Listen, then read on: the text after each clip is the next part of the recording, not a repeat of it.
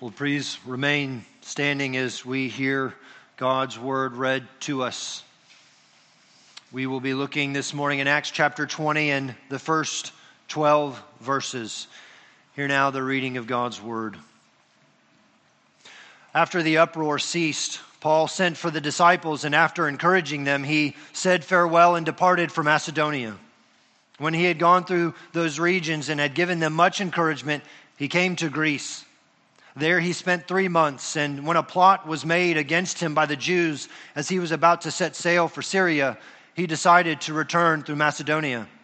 Sopater the Berean, son of Pyrrhus, accompanied him, and of the Thessalonians, Aristarchus and Secundus, and Gaius of Derbe, and Timothy, and the Asians, Tychicus and Trophimus.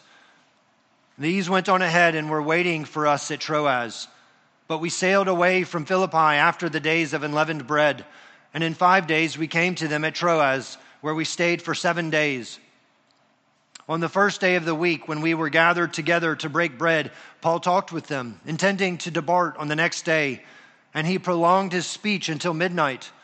There were many lamps in the upper room where we were gathered, and a young man named Eutychus, sitting at the window, sank into a deep sleep as Paul talked still longer.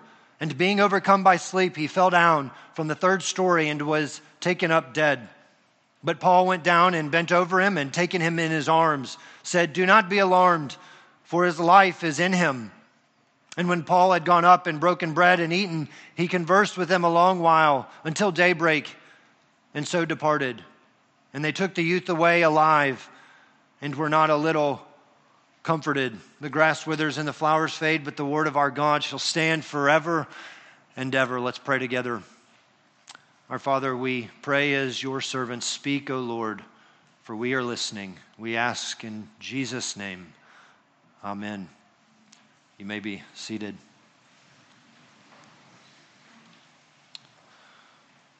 Our text this morning, if you were following along it, it opens at the conclusion of a riot a riot that had taken place previously in Ephesus. That's where we were last Lord's Day. And if you remember, Luke says it was no little disturbance. There's a lot of people, there's a big problem, a riot. Perhaps Paul, in his writings, if you know him well, maybe something he had in mind when he was writing to Corinth you remember that little verse almost as a throwaway line in 1 Corinthians 15. He's speaking about the resurrection. And what does he say? How do we find such hope in the resurrection? If we did not have hope in the resurrection, then what was my gain dealing, as he would say in verse 32, with the wild beasts of Ephesus? Is he thinking of that riot? Or perhaps later in Second Corinthians, he's outlining for the church the many afflictions that he has undergone, and at one point gets to the statement of saying he despaired even life itself. That riot was a, a big deal. It was a lot of people opposing the gospel. And that's where we begin this morning. It's at the close of that and Paul is about to leave. He's about to set sail. He's going to depart. And so he's going to say farewell. He's going to say goodbye. And he's saying goodbye to those at Ephesus. And the best that I can tell as I read and as I study, what you're witnessing here in the first few verses is the conclusion of Paul's pioneering ministry. Not the conclusion of his ministry, but the pioneering ministry. He's actually not going to go on any new missionary journey. He's not going to any new city for the sake of the gospel. Yes, he will be in Rome, but you remember he is imprisoned in Rome. He doesn't make a missionary journey to Rome. Here is the conclusion of Paul's ministry in his pioneering form, taking new ground, as it were, for the kingdom of God amongst the Gentiles. And the best that we can tell, it's not just the conclusion of Paul's missionary journey. This also seems to be the time in which Paul is last leaving Ephesus. He's never going to see this church again. He's never going to see the members by which he has spent nearly three years. Yes, he will see and speak to some of the elders, but not in Ephesus. And so he is about to leave. And he has just experienced, in some short period of time, a riot. What would you say if you were about to leave and your lasting memory of them was they rioted against you in the gospel? Paul encourages them. Paul, when saying goodbye, he encourages them. It's challenging that that's how he would finish. That might not be how I finish. I don't even know if I finish that way with my children upon one activity or another. If I'm upset, do I finish with an encouragement? Paul is saying goodbye, and I want to encourage you in what it means to follow Jesus. And so, what you're going to witness as Paul leaves and he sets sail, we'll talk about it. What is happening in this book is a shift. Because the pioneering ministry is closing, you're not going to get Luke emphasizing any longer where Paul is going, per se. You're going to get a significant emphasis not on where Paul goes, but on what Paul says. There's going to be several speeches that Paul is going to make before King Agrippa and Festus and Caesar.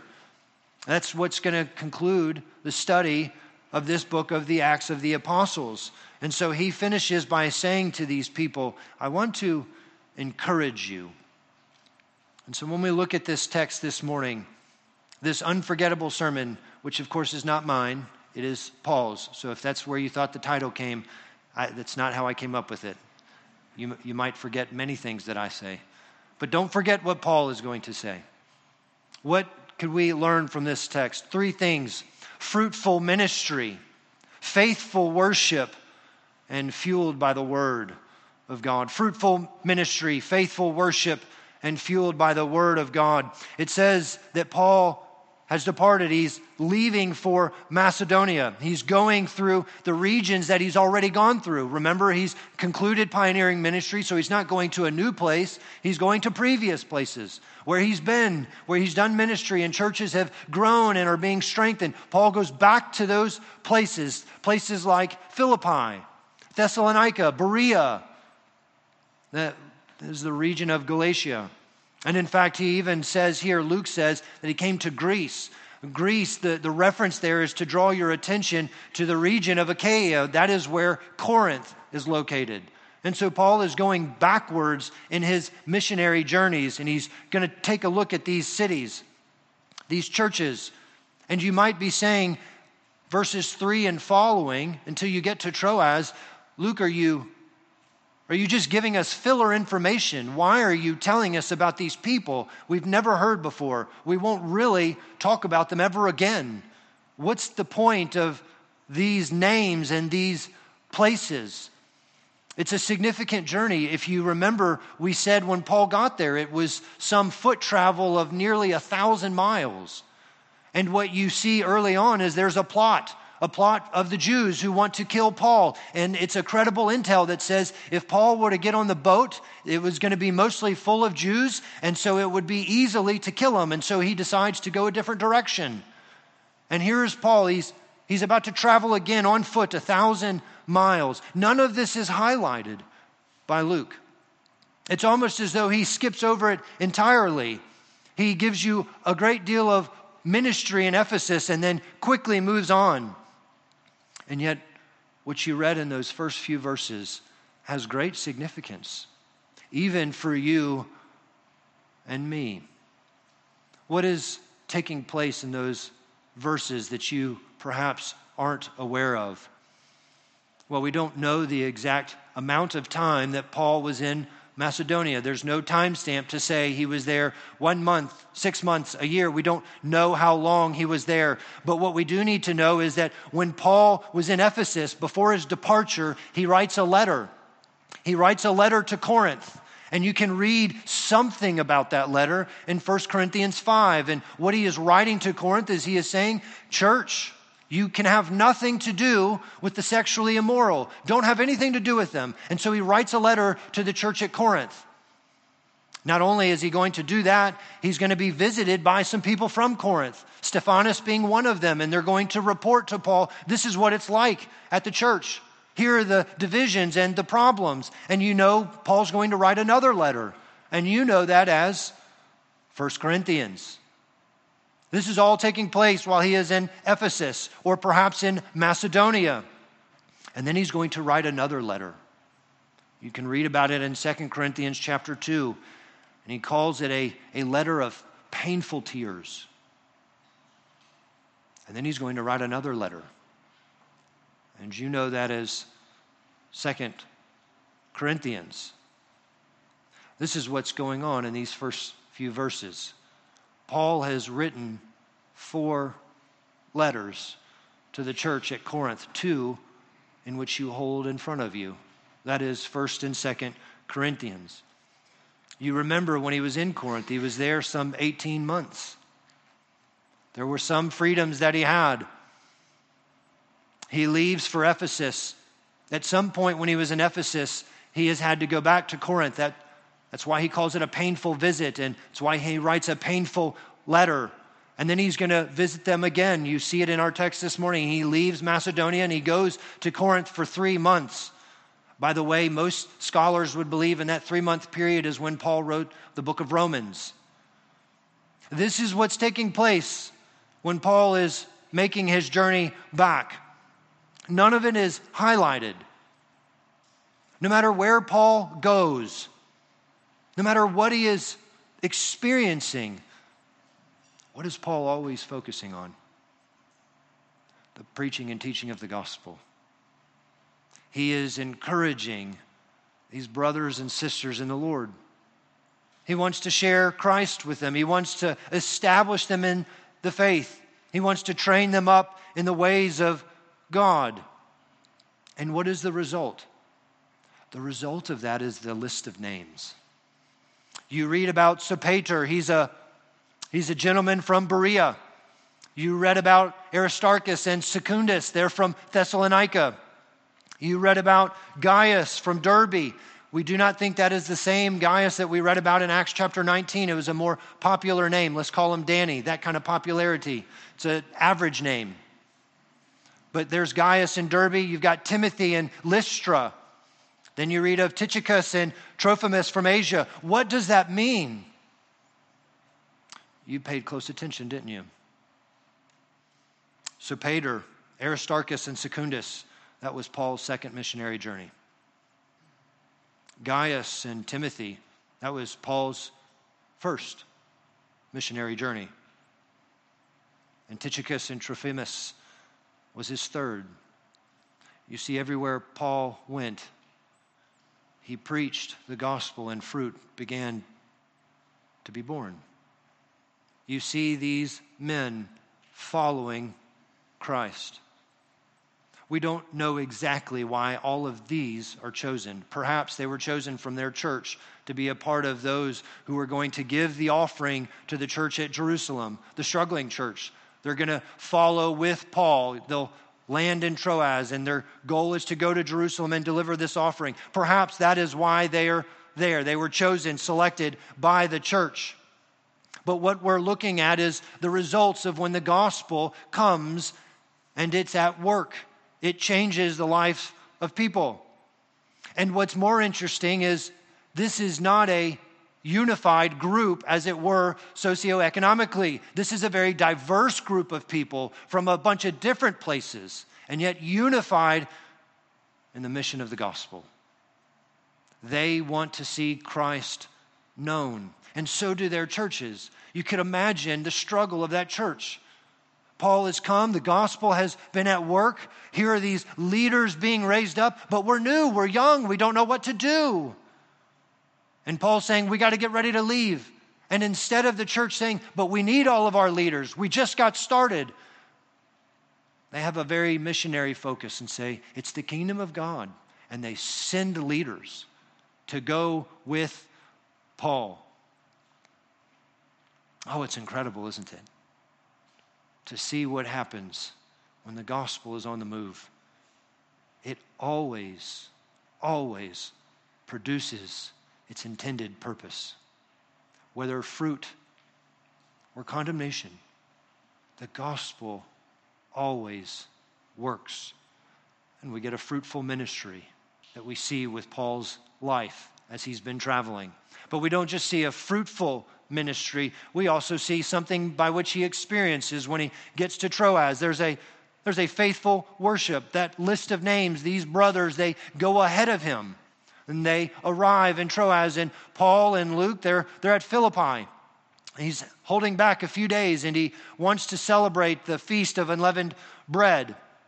And then he's going to arrive in Troas. And he's going to be in Troas for just a week. And what, what a week. You followed that story and you thought, now that, that's a mission trip right there. And so we're reading as Paul comes into Troas. What does Luke tell you? On the first day of the week. That's what Luke says in verse 7. As Paul and company are in town, it's the first day of the week. It's Sunday. The people of God have gathered together for corporate worship. This little church that you and I know very little about.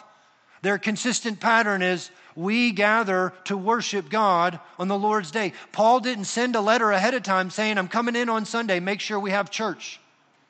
It's their pattern.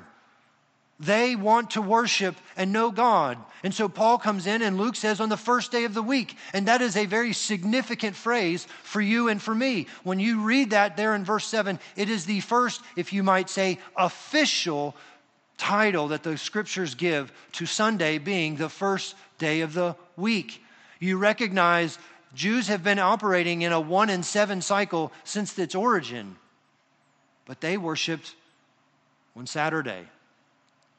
And here, Luke is saying on the first day of the week. Why is he saying on the first day of the week? Well, if you know anything about his gospel, and even in fact in John's gospel, what happens on the first day of the week? The resurrection of Jesus. And John's going to take it one step further. In Revelation chapter 1, it's not just the first day of the week, it's the Lord's day. I was standing amidst his churches on the Lord's day. I was worshiping God on the Lord's day. He wasn't having to convince a group of people a one in seven. But there was a shift in its understanding of the Sabbath. There was a shift from Saturday morning, perhaps you might say, Saturday evening. We don't know exactly what time period we're looking at here. There's a little bit of a debate. When they say Sabbath, first day of the week, are we talking Saturday midnight to Sunday midnight? That was typically a more Jewish mindset. Are we talking about a Roman mindset, which would be Sunday midnight to Sunday midnight? We don't know, but the point is, these dear brothers and sisters worship God corporately on the Lord's day. And here comes Paul to preach because they love the Word of God. Now, I want to make you aware of one thing I think Paul or Luke is trying to use Paul in. You remember he, he was in Philippi. He decided not to go with everyone to Troas, and he wanted to stay back. Why? He wanted to celebrate the feast of unleavened bread. Now, you probably read that and thought, oh, I've heard that before. I think that's, isn't that Passover? I think Luke is actually trying to tip you off to something. I think what Paul was doing at Philippi was to say, hey, church, we're going to celebrate Easter together. You see, that's unleavened bread. It, it comes during the time period of Passover. And what is Passover? It's the Passover lamb. And remember, we've already given you some history here. Paul's already written 1 Corinthians. And what do we learn about 1 Corinthians? Or he says in 1 Corinthians 5 Christ is the fulfillment of the Passover meal. These people know about Passover, and Paul's already told them Jesus fulfills that. And so he comes into Philippi and he says, Brethren, let's have Easter together. Let me preach to you about the life and the death and the resurrection of Christ. You can imagine how difficult that would be, traditionally speaking, to make a change. That for hundreds of years they've been doing Passover and then to come in and go, well, stop doing that. I don't even respond to correction that fast. When you say, Danny, stop it, I normally have a few questions. And so you can imagine how long and how difficult it would be to shift gears and go, wait, so we're not celebrating Passover anymore? We're, we're now doing Easter. It's not going to take a one service kind of thing. And here comes Paul trying to help them shift their eyes. Don't look in the past, look up. You have a great day of celebration because the Lord Jesus is ruling and reigning. He's risen from the dead. And so he leaves Philippi and comes to Troas, having preached the death and resurrection of Christ, and he worships again with them. They partake of the Lord's Supper, and I think a fair reading of that text would say they probably partook of the Lord's Supper and had an ordinary meal.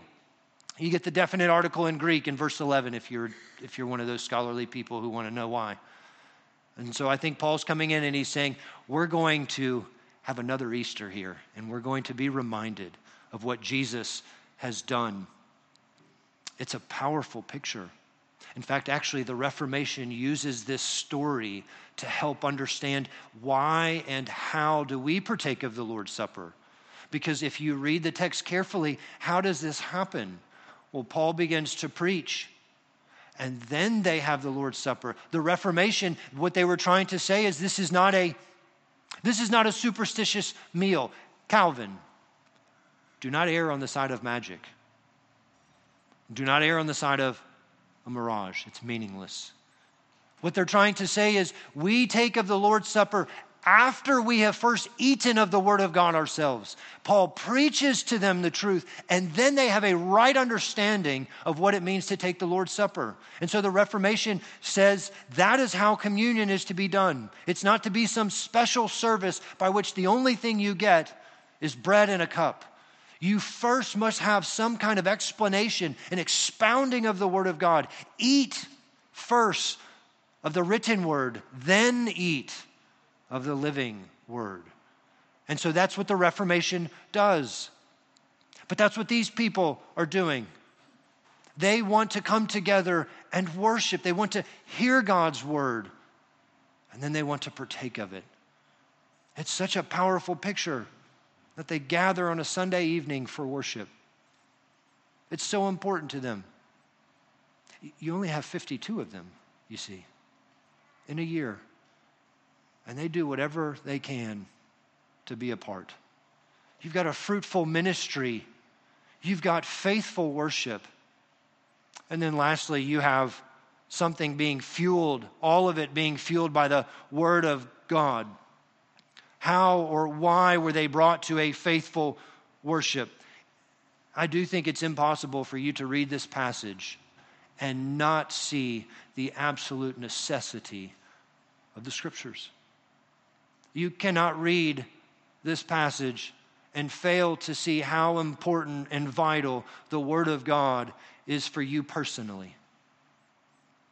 And it is for you as a church. It's promise, it's provision, it's, it's protection. You and I need the Word of God. It, it fuels worship, it fuels ministry. We need God's Word. And how can you see it? You read it rightly. Some of you were probably prepared to laugh when you read that story. You thought, certainly that didn't happen. Yes, you read it right. What takes place in Paul's preaching? He comes in, he begins to preach on the Lord's day probably day six of his travel because he's going to leave the next day. And he has a very prolonged sermon. Before you evaluate mine, let's evaluate Paul's. Luke gives you a timestamp. He preaches until midnight. Paul is preaching and preaching and preaching over and over and over again. That's Luke's nice way of saying he went a little bit past his allotted time. And what takes place as Paul is preaching to this church? They're gathered. I'm sure they didn't come knowing the bulletin saying we'll be here till midnight. They came to hear Paul preach, and he begins to tell them of Christ. And you can imagine the scene. Here we all are. We're packed, shoulder to shoulder. There's no room. It's dark outside. We don't have light switches. Praise God for air conditioning, but they didn't have that. It's late. They've already been at work for most of the day. These Christians didn't get this Sunday off. You remember, they live amongst Jewish people. Saturday is when you take it off. They've worked all day long, and here they are, late. They've got lamps. In fact, actually, it's called torches. So don't think about your little lamp in your home. You're talking about torches it's hot, shoulder to shoulder. And Eutychus finds the best seat in the house. At least it seems that way. He sits by the window. He's a young boy, young man. Keep reading. It says boy, probably 8 to 14 years old. And Paul is preaching his socks off. And before you judge Eutychus, I want you to know I stand up here and see a lot of things. It happens to everybody. You've had a late night. Kids didn't go to bed. Or in my household, they wake up way before they're supposed to. Maybe you're sick, you were traveling. There's any number of reasons, and, and you can imagine it. It's hot. You've pinched yourself a few times. If you're married, you've been pinched. You've fidgeted. For some of you, you've been so desperate you started taking notes. and then you say to yourself, My eyes are heavy. If I could just relieve the pressure just a moment, I'll make it. So you close your eyes and then you hear, Let's stand and sing. Okay? You understand, do not judge Eutychus. It's very, very hard he falls asleep and he fell down three flights of stairs, three stories, and he's dead. Now, you know what that scene would have been like. They're in the room. They would have heard him hit the ground. You would have heard screaming. And Paul would have stopped immediately. He runs down. You see something of First Kings, Elisha and Elijah coming to resurrect someone, or Peter, we studied about him with Dorcas. And Paul, picks him up, he's holding him in his arms. He's dead. And then Paul announces, No, he's not. He is alive. There is a resurrection that has just happened before their very eyes. How incredible! How incredible. You went from perhaps one of the scariest sights to being drawn into a position of absolute praise. Did you see what happened next? You know, Paul doesn't call 911. By the way, that's what we would do. So for the attorneys here, we don't have waivers for membership. If you fall down, we can't help you, but we will call 911. Paul doesn't call 911. Paul doesn't even come down and say, Well, let me pray and we'll go home. You read it rightly. They went right back upstairs and Paul started preaching again. Do you understand how important the Word of God is? That they were so undistracted and undeterred that even death itself could not interrupt the worship of God. They wanted so much to be close to God and to see Him that even when Eutychus would fall to his death, would be raised from the dead, they don't go home. Eutychus comes back. He doesn't go to the doctor, he comes right back into worship and they go until daybreak. They loved the Word of God. And I think it's important that we recognize that because we live in a day where we could probably say we are spiritually sluggish. that the world will talk you to sleep, or perhaps better stated, the world will talk you to death if you listen to it. We don't want the Word of God as though these people did. Do you remember the C.S. Lewis book, Screwtape Letters? You've got a senior devil with an apprentice, Wormwood. Do you remember what he tells his apprentice? The safest road to hell is the gradual one, the gentle slope, soft underfoot, without sudden turnings, without milestones, without signposts. We need to be awakened. We need to be summoned. It's not a casual thing when we have a call to worship. It's saying to you, wake up. Look at who you're here to worship. He's called you by name. Come, eat and enjoy. Look up. Be fueled by the Word of God.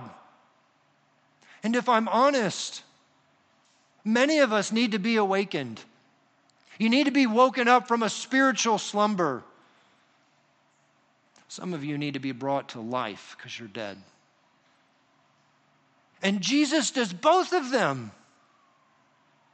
That's what His Word is for. Read it, digest it, and enjoy a full and vibrant life. It's what the Word of God is here for. Do you hear the Word of God that way? Do you understand the joys of His revelation found in Genesis to the book of Revelation? You're going to read it and learn that God is holy and we are utterly unrighteous. And only in the Word of God will you find Jesus as the remedy for sin. You cannot be awakened by anything else. You cannot be brought to life by anything else. You need Christ, and He is revealed to us in the pages of Scripture. We need to hear the Word of God. Dietrich Bonhoeffer, in his homiletics class that he taught in Germany, he had a practice. He would have his students preach and what he would do is when they would preach, he would put all of his books away, all of his notepads, all of his pens and pencils away. He would sit down and he would listen. No matter how good or bad the student's sermon was, he said, I'm going to listen because as soon as you read God's word, I need to receive it. I need to hear it. I want to hear it. And so I'm going to be a student for a moment and receive the word of God. Is that how you and I enter this place? You remember I told you at the very beginning, Paul is about to say farewell to this church, and what does he do? He, he encourages them. Did you see how our passage ends in verse 12? And they took the youth away alive and were not a little comforted. That word encouragement and that word comforted is actually the same Greek word. It's parakaleo, the paraclete. That is the Holy Spirit that God sends the Spirit. That's why Jesus says, It's good that I leave so my Spirit can come. And what will the Spirit of God do? He will encourage you, He will comfort you by His Word. We receive encouragement and comfort from God on high by His Word. You see, coming to Christ, eternal life is not the end, it's the beginning of blessing. If you are a born again believer, this is one of the greatest hours of your week, or at least I pray it is.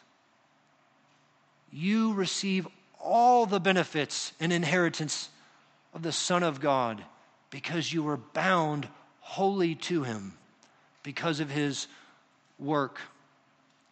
We want to be a church who has a very firm commitment to worship God.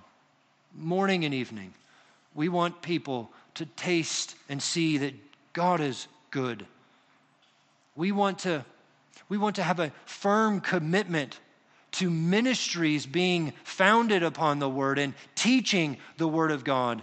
But we want to find our greatest encouragement and fuel from the Word of God.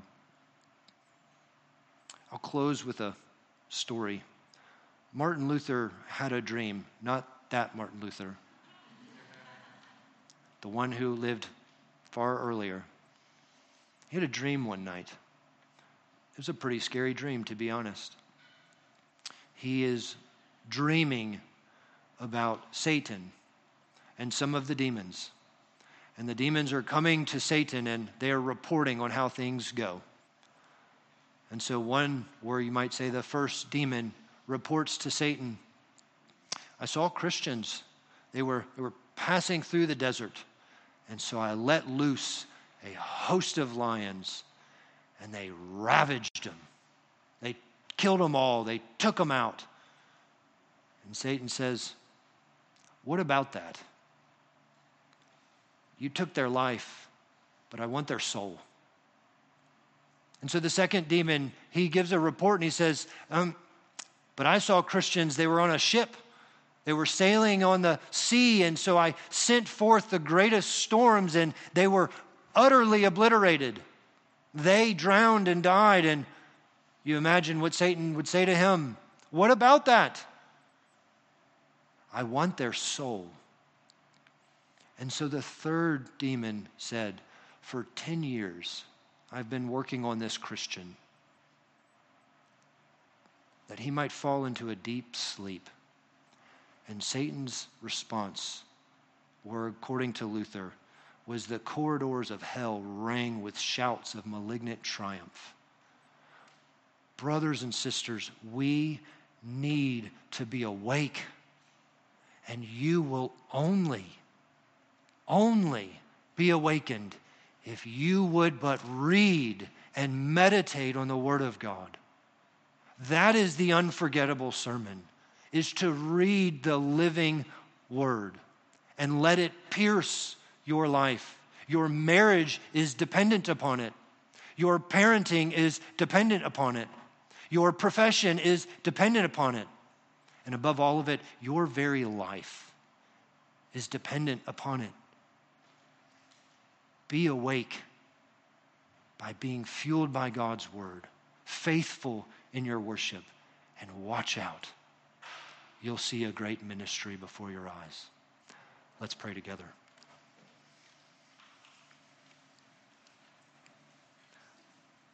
Our God and our Father, we thank you that our life is not our own. For as Paul would say, we are dead in our trespasses and sin, and we had to be made alive through Christ Jesus, and that was a work of grace.